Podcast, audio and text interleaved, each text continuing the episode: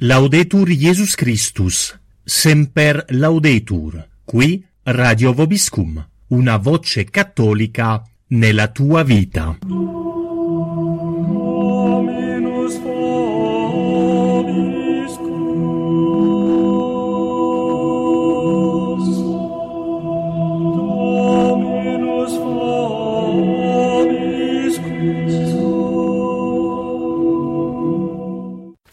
Commentiamo questa sera l'epistola ai Galati.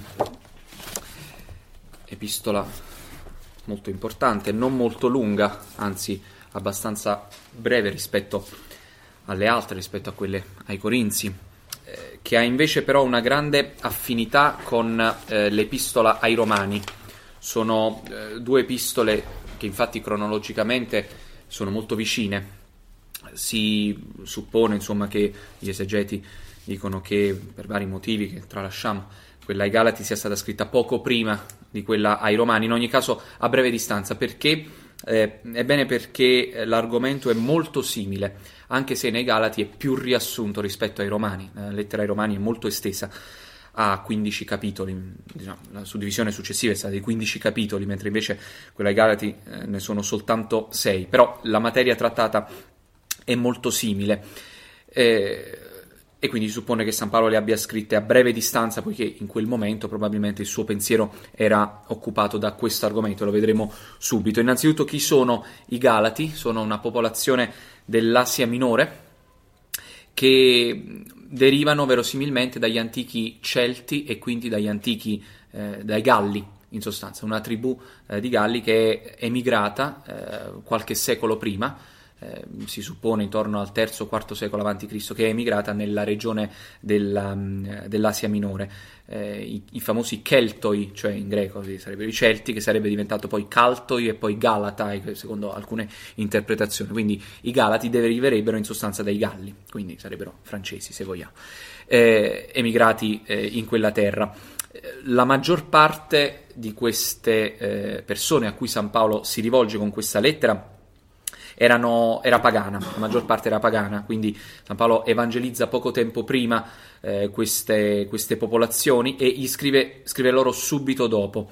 Popolazione formata in maggioranza da, eh, dunque, da ex pagani. Questa è un po' una differenza rispetto all'epistola ai Romani, che pur trattando più o meno lo stesso argomento, si rivolge però a una, diciamo, un pubblico più o meno equamente diviso tra ex pagani e ex giudei, e invece eh, i Galati erano essenzialmente eh, ex pagani. A che occasione? Dunque, qual è l'occasione di questa epistola, prima di leggere eh, qualche passaggio questa sera?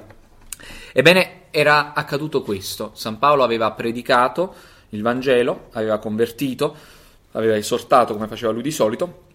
Subito dopo, però, alla sua partenza, era intervenuta questa, ne abbiamo già parlato, la celebre setta dei giudaizzanti, cioè i cristiani eh, convertiti dal giudaismo che ritenevano però eh, necessaria l'osservanza della legge mosaica per la salvezza, i giudaizzanti, quelli che giudaizzavano, cioè mh, insegnavano che la circoncisione, ad esempio, l'osservanza della legge mosaica e altre pratiche fossero necessarie addirittura per la salvezza.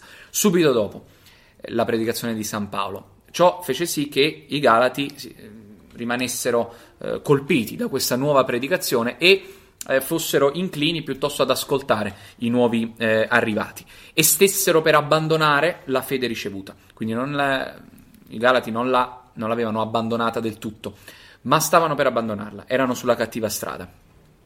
San Paolo dunque deve scongiurare questo pericolo, ha avuto notizia di questa specie di, no, di tradimento, di infedeltà, eh, dovuta però a leggerezza da parte de- di questa popolazione, doveva scongiurare questo eh, pericolo e eh, espone in questa lettera la dottrina, la vera dottrina, quindi che le opere della legge non sono necessarie, questo è un po' il fulcro, se volete, dell'Epistola ai Galati, è necessaria la fede in nostro Signore Gesù Cristo, ma non le opere della legge, la legge mosaica, e poi ne approfitta per eh, fare un po' un'apologia di se stesso. Perché?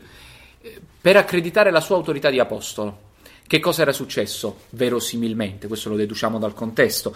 I, giuda- i giudaizzanti avevano dunque predicato nuove dottrine, in particolar modo dicendo, vedete, voi siete stati evangelizzati da Paolo, ma in realtà Paolo è l'ultimo arrivato, non è neanche un apostolo, non ha conosciuto nostro Signore.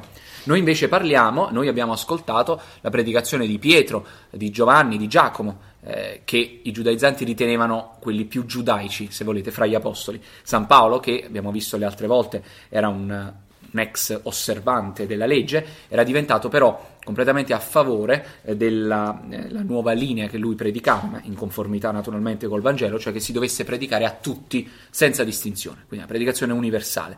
E i giudaizzanti dicevano: no, vedete, lui vi porta fuori strada, lui vuole aprire la salvezza a tutti. San Paolo allora cosa fa? Oltre ad attaccare questa falsa dottrina nel merito, fa una difesa di se stesso per mostrare, poi lo vedremo qualche passaggio, per mostrare come lui è autenticamente apostolo e come ha ricevuto questa missione non dagli uomini e neanche dagli apostoli stessi, quindi di seconda mano, ma da Gesù Cristo. Chi è l'apostolo? L'apostolo è eh, colui che ha, l'apostolo con la maiuscola, non in senso di discepolo, l'apostolo in senso stretto, ce ne sono soltanto 12, eh, sono, eh, gli apostoli sono coloro che hanno ricevuto direttamente da nostro Signore il Vangelo e che hanno, lo hanno visto personalmente. E questo ci porta a pensare che San Paolo, sulla via di Damasco, aveva avuto una visione di nostro Signore Gesù Cristo con il suo corpo. Sarebbe l'unica eccezione alla presenza locale di nostro Signore nel, nel paradiso. Quindi nostro Signore deve essergli veramente apparso manifestato perché egli potesse essere testimone della sua resurrezione. Perché gli apostoli sono stati tutti testimoni della resurrezione. Quindi non è di seconda mano la sua testimonianza, ma è di prima mano. Questa epistola si compone di un prologo, un breve eh, prologo, eh, tre eh, parti fondamentali e poi un piccolo epilogo. Un prologo in cui San Paolo, beh, come al solito, fa una serie di saluti. Paolo, creato apostolo non dagli uomini né per mezzo un, eh, di un uomo, ma da Gesù Cristo e da Dio Padre. Subito nel, nel prologo inserisce questa frecciatina, se vogliamo, ai giudaizzanti. Creato apostolo non dagli uomini, ma da Gesù Cristo, e, e, tutti i fratelli che sono con me alle chiese della Galazia. Grazie a voi e pace da Dio Padre, dal Signore nostro Gesù Cristo, eh, eccetera, il classico prologo delle eh, epistole di San Paolo. Poi subito comincia con eh, un rimprovero. Con, nel, nel, prologo stesso comincia con un rimprovero. L'epistola ai Galati è ehm, curiosa per questo.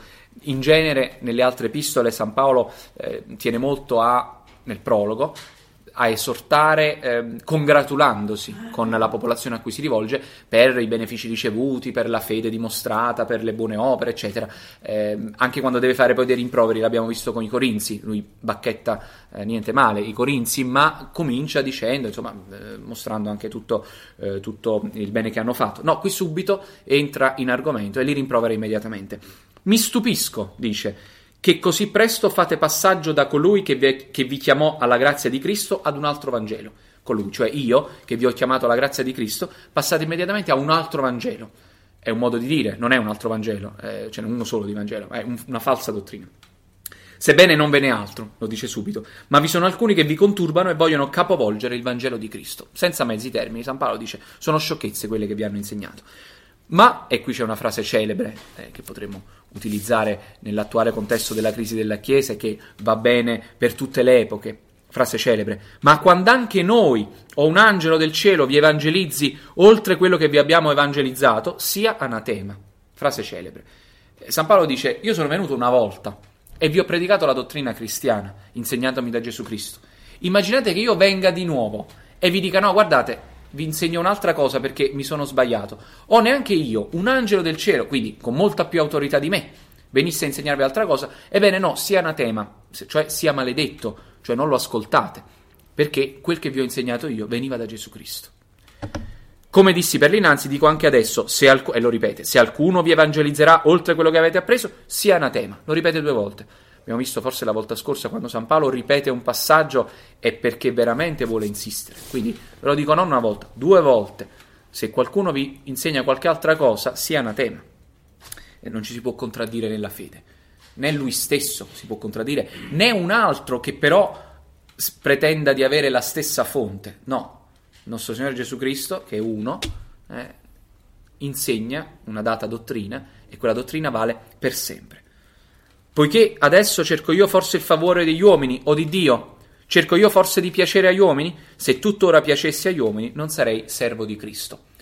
Eh, qui lui sottintende una cosa, dice: Ma può darsi che voi pensiate che io vi ho insegnato quelle cose, cioè che ci si può salvare con la sola fede senza compiere le opere della legge mosaica, eh, solo per piacere a voi. Voi siete ex pagani, Quindi io vi, vi, avrei detto, guardate, non c'è bisogno che vi circoncidete, ma in realtà solo per farvi piacere, per piacere agli uomini. No, attenzione, io non cerco di piacere agli uomini, perché altrimenti non sarei servo di Cristo.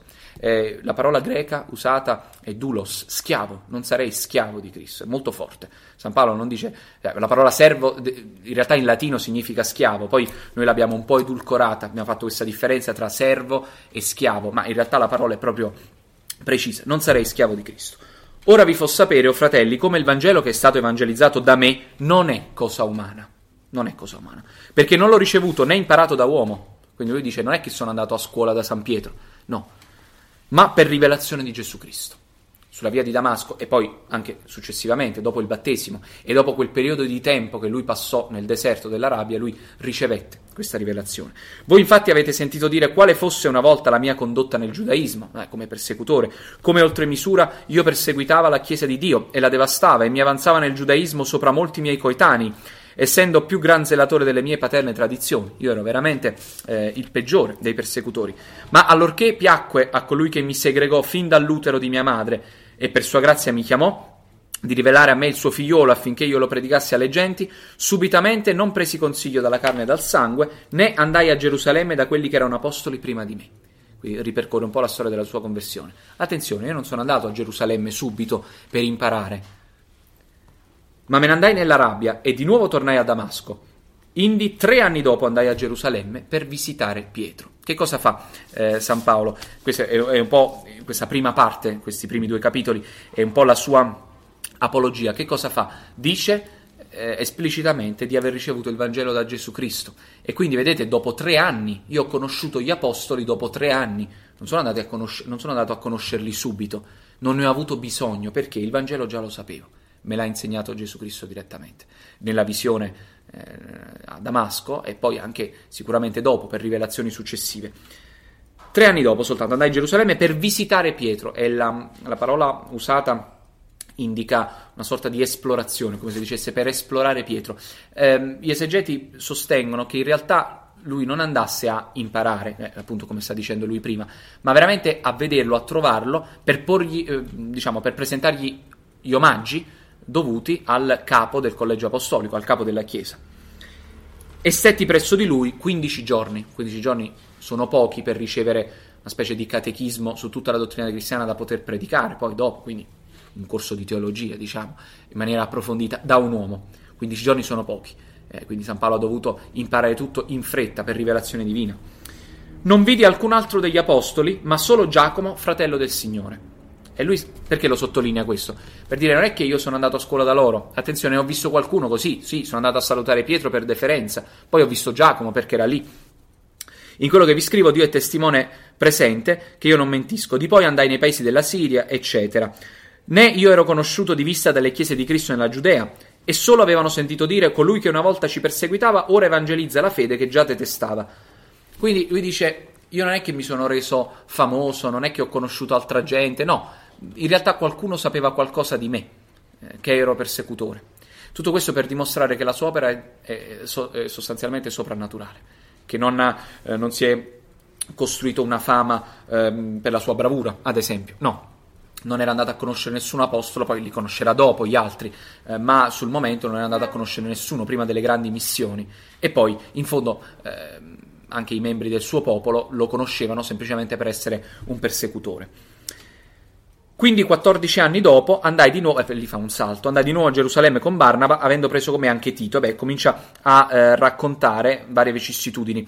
Nemmeno Tito, che era con me, fu astretto, benché pagano, a circoncidersi, e ciò per riguardo di quei falsi fratelli, i quali si erano furtivamente intrusi ad esplorare la nostra libertà. E qui comincia a entrare un po' eh, nell'argomento, questi giudaizzanti che cosa volevano? Volevano che i cristiani eh, convertiti dal paganesimo eh, si circoncidessero, quindi entrassero a pieno titolo a far parte del popolo giudaico o comunque ne assimilassero un po' le usanze, i costumi, perché per loro era a dir poco scandaloso che si pensasse poter avere la salvezza senza la circoncisione o senza la pratica, l'osservanza delle leggi giudaiche. E quindi lui dice no, attenzione, io ho portato con me Tito, che era un pagano, eh, quindi dopo essersi convertito, dopo averlo battezzato, non fu costretto, nonostante fosse pagano, a circoncidersi.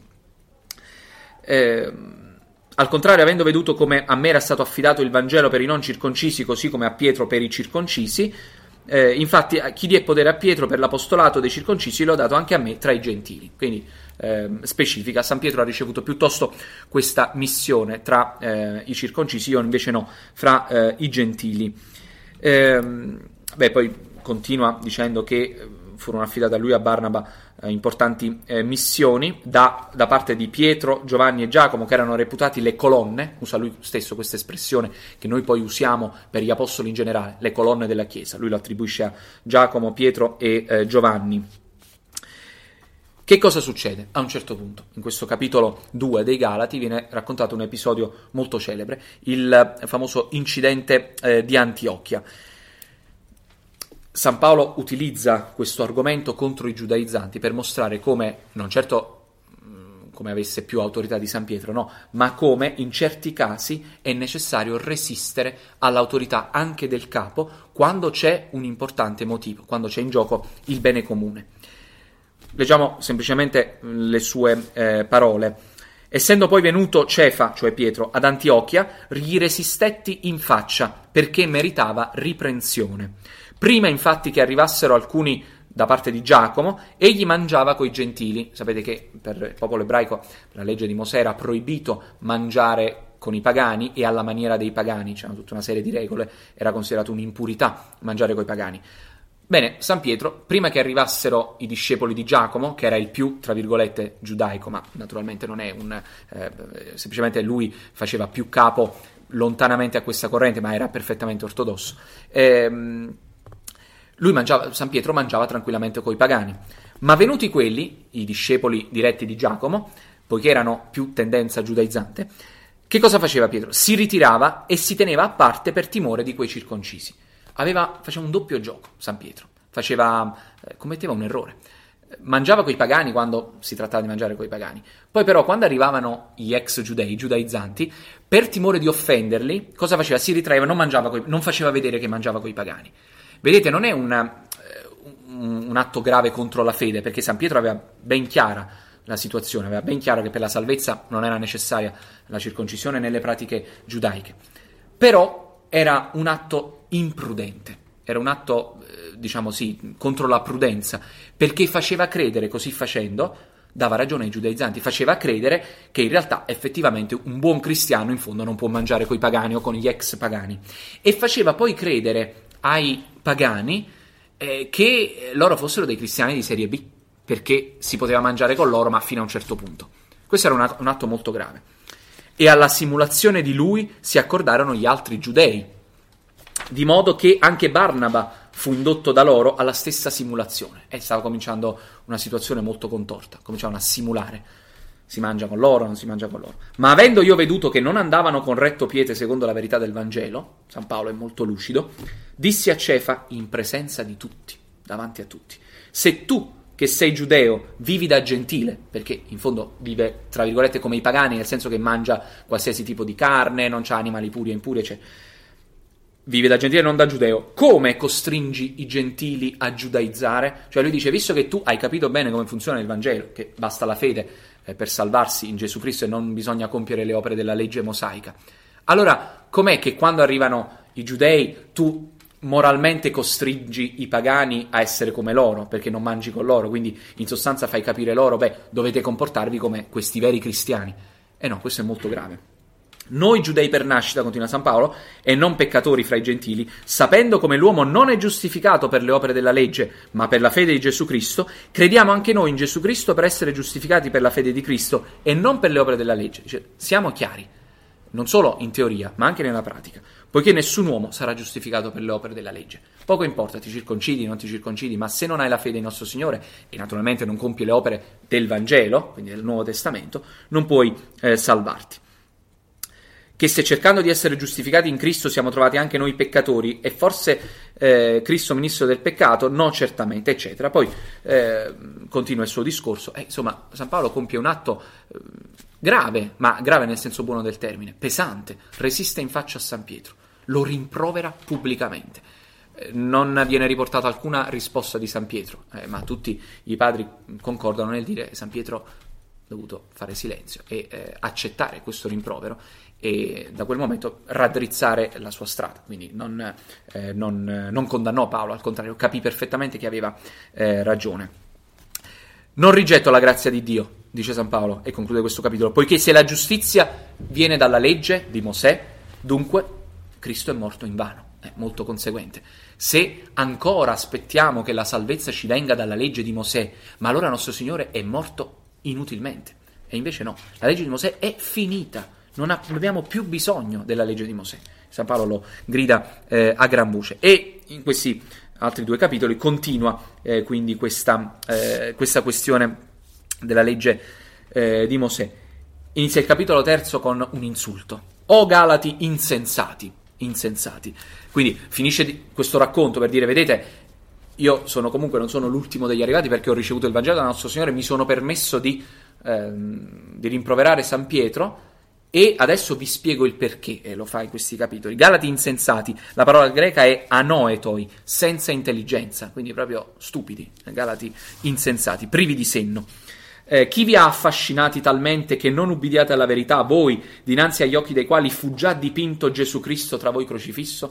Bel passaggio questo. San Paolo dice di aver quasi dipinto Gesù Cristo, talmente gliel'ha raccontato, talmente gli ha eh, probabilmente raccontato anche le vicende della passione, tutti i contorni, anche con grande, ehm, con grande foga, entusiasmo, quello che lui aveva durante la predicazione, ve l'ho quasi dipinto e voi siete rimasti talmente affascinati da queste nuove teorie che vi siete fatti imbrigliare. Questo solo bramo da imparare da voi. Avete voi ricevuto lo spirito per le opere della legge o per l'ubbidienza alla fede? È domanda retorica. Per l'ubbidienza alla fede. E allora perché continuate a voler applicare la legge? Perché questi Galati si erano messi, uh, si erano, avevano ricominciato, cioè avevano cominciato a voler praticare le opere della legge, le purificazioni, tutti questi riti eh, dell'Antico Testamento. Siete sa- tanto stolti che avendo cominciato con lo spirito finite ora con la carne, San Paolo oppone spesso eh, lo spirito alla carne anche come simbolo del Nuovo Testamento rispetto eh, all'antico. Eh, come sta scritto, Abramo credette a Dio e gli fu imputato a giustizia, poiché i giudei si ritenevano orgogliosamente figli di Abramo, dice attenzione, attenzione, chi è Abramo? Abramo è colui che ricevette questo tributo di giustizia, fu reputato un uomo giusto, giustificato, cioè ricevette la grazia perché credette per la fede. A cosa credette? Alla promessa, alla promessa evidentemente del Redentore, di Gesù Cristo. Abramo ricevette dopo il comando da Dio di praticare la circoncisione al suo popolo, dopo, ma prima Abramo fu giustificato, quindi fu reso, ricevette la grazia santificante da cosa? Non dalle opere della non dalla circoncisione, che lui praticò poi dopo per ordine di Dio, ma molto prima, per aver creduto, quindi per la fede. Intendete adunque che quelli i quali sono della fede sono figliuoli di Abramo. Questo l'aveva detto Gesù anche nel Vangelo. I veri figli di Abramo sono coloro che credono in Gesù Cristo. Eh, perché Gesù dice eh, Abramo vide il mio giorno e se ne rallegrò. Quindi eh, chiunque si dica figlio di Abramo, eh, in realtà bisogna distinguere figlio di Abramo in che senso? Secondo la carne o secondo lo spirito?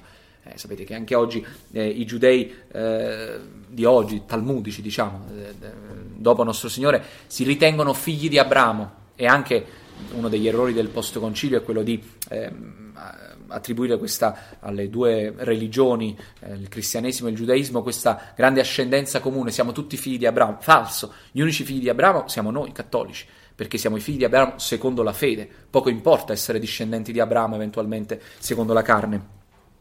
La scrittura, prevedendo che Dio era per giustificare i gentili per mezzo della fede, diede anticipatamente ad Abramo la buona novella: saranno benedette in te tutte le genti. È la promessa del Redentore, eh, che è stata fatta già eh, ad Adamo e poi eh, comincia a essere di nuovo fatta anche a Noè e poi a, ehm, ai patriarchi, ad Abramo. Saranno benedette in te tutte le genti, più esplicitamente. E quindi per aver creduto a questo Abramo fu giustificato.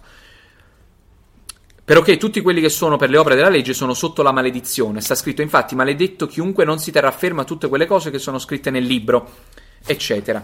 Quindi prende una sorta di maledizione per chi non obbedisce alla legge, ma era una legge dell'Antico eh, Testamento. Ehm, che poi nessuno sia giustificato presso Dio per mezzo della legge è manifesto, poiché il giusto vive per la fede. Altro passaggio celebre di San Paolo. Justus ex fide vivit. Il giusto vive per la fede o vive di fede. sono possibili due interpretazioni. Grazie alla fede, vive, eh, vive in che senso? Non la vita naturale, è chiaro, la vita soprannaturale. Il giusto, perché è giusto? Perché è giustificato, vive la nuova vita della grazia tramite la fede, naturalmente anche tramite la carità, questo lo sappiamo. E non bisogna commettere l'errore di Lutero che interpretando male, non questa, ma l'epistola ai Romani, che è sostanzialmente simile, dice, vedete, ci vuole soltanto la fede senza le opere, lo dice San Paolo. Sì, attenzione, molto semplice. San Paolo dice si viene giustificati dalla fede in Cristo e non dalle opere della legge di Mosè. Ma non è che esclude le opere. In tutte le epistole di San Paolo non si parla di altro che di virtù, di eh, buone risoluzioni, eh, di, di, carità, eccetera. Quindi San Paolo non intende escludere le opere. È una stolta interpretazione di Lutero. Però qui oppone la fede in Gesù Cristo alle opere della legge. Eh, bisogna eh, mettere eh, chiaramente nel eh, contesto. Allora, a che serve la legge antica? Eh, poi San Paolo dice, attenzione, possiamo fare anche l'obiezione opposta, allora non serve a niente la legge antica, è, è come dire, totalmente inutile. A che dunque la legge? Essa fu aggiunta a causa delle trasgressioni, persino a tanto che venisse quel seme cui era stata fatta la promessa. Dio ha dato la legge antica a causa del fatto eh, che gli uomini si perdevano e quindi doveva dar loro un indirizzo in attesa del Redentore. Doveva dare delle regole che però non erano delle regole perfette ancora, non erano delle regole che rendevano l'uomo perfetto, ma lo mettevano in una sorta di attesa del Redentore. Eh, fu intimata questa promessa per ministero degli angeli in mano del mediatore. Ma il mediatore non è di uno solo e Dio è uno solo. La, la legge è dunque ella contro le promesse di Dio? No, certo, e poi tutta una disquisizione sulla legge, la promessa, il testamento, dove sostanzialmente dice eh, la stessa cosa. Ehm la scrittura chiuse tutto sotto il peccato affinché la promessa fosse data ai credenti mediante la fede di Gesù Cristo. È sempre questo il, eh, il concetto. Eh, allora, è interessante un'interpretazione allegorica che San Paolo dà della, eh, dell'Antico Testamento. Sempre a proposito dell'opposizione tra Antico e Nuovo Testamento.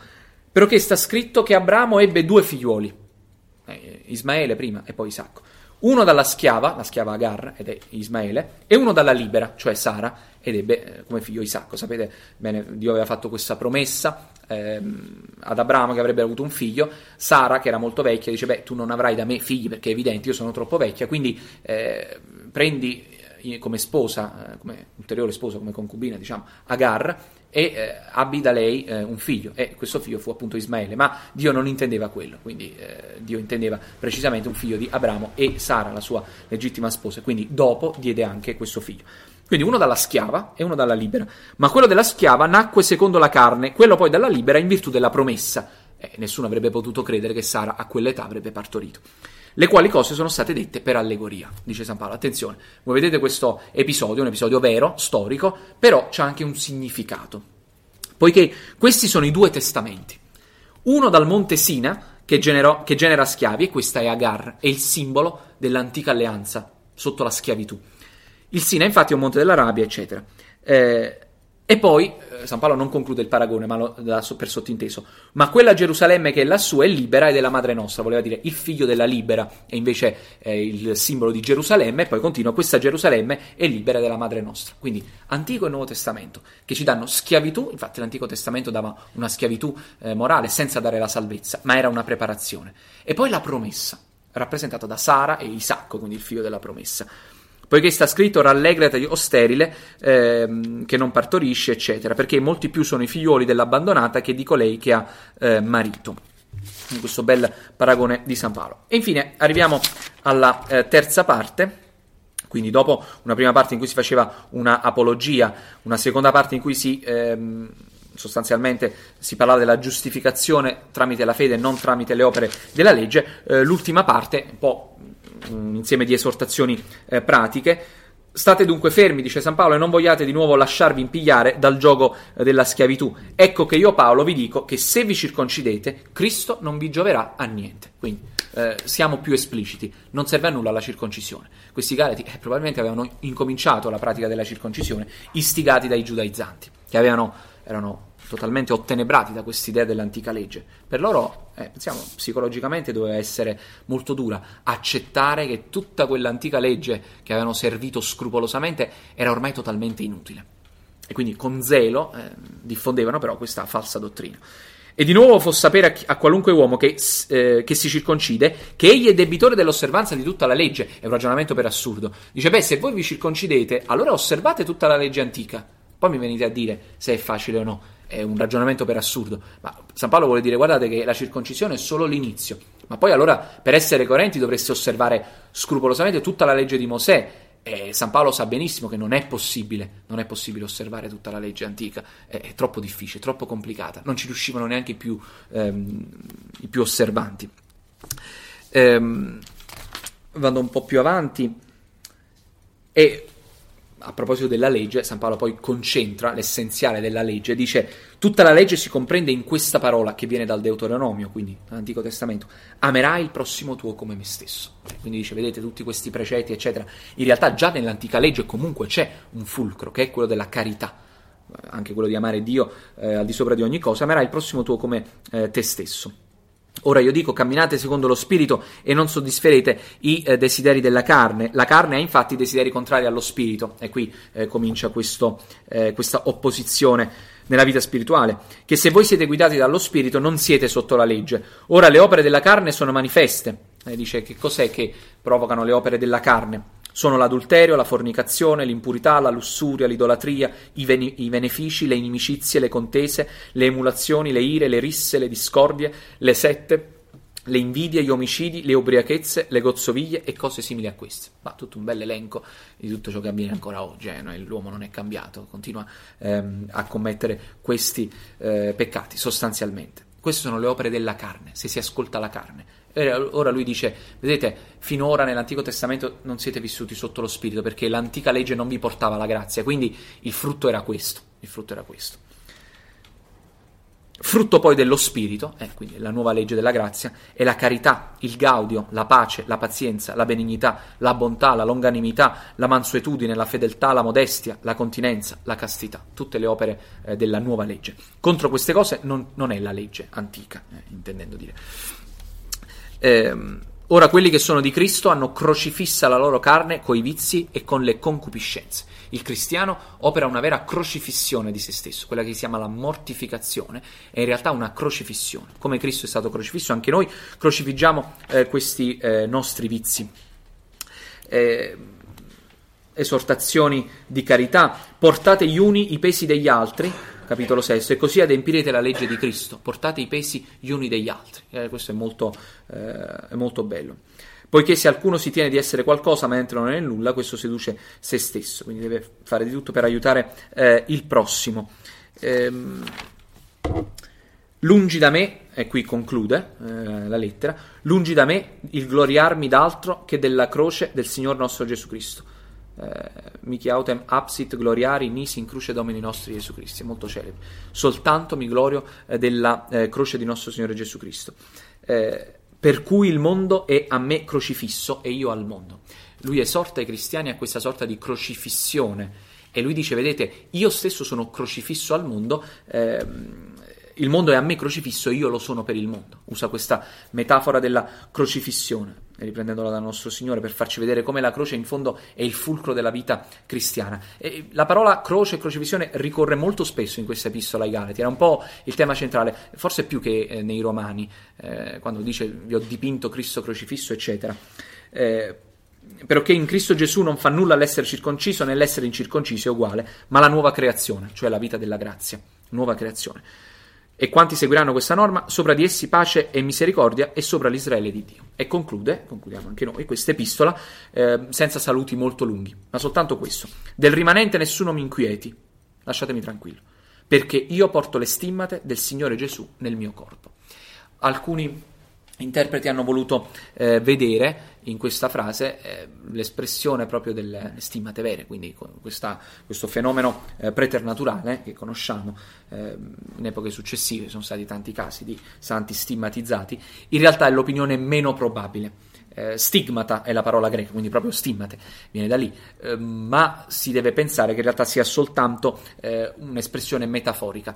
Io porto le stimmate eh, del Signore Gesù nel mio corpo, vorrebbe dire, vedete, tutte le sofferenze che lui poi ha raccontato qui e là nelle epistole, eh, sono il segno del fatto che il nostro Signore mi ha dato come pegno eh, la sua croce. La grazia del Signore nostro Gesù Cristo col vostro spirito, o oh fratelli, così sia. Conclude questa epistola breve, ma in cui ha voluto mostrare con una certa foga, anche con una certa ansia, eh, che il lavoro che lui ha compiuto prima non deve essere reputato come inutile. Eh, se io vi ho insegnato tutte queste cose e voi vi fate sedurre così al primo colpo, eh, vuol dire che il vostro Vangelo non era appoggiato su nulla. Infatti i Galati tradizionalmente, questo era ehm, lo si legge anche nel De Bello Gallico di Giulio Cesare, questi Galati, discendenti dei Galli, degli antichi Galli, avevano come caratteristica quello di essere molto leggeri, di avere questa leggerezza, ehm, anche questa superficialità e lui quindi li esorta proprio perché questa loro superficialità ha potuto portarli eh, a un errore dottrinale e quindi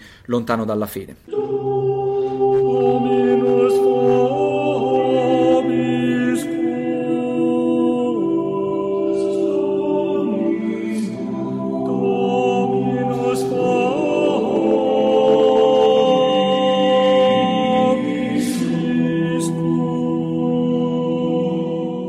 Laudetur Jesus Christus, semper laudetur, qui Radio Vobiscum, una voce cattolica nella tua vita.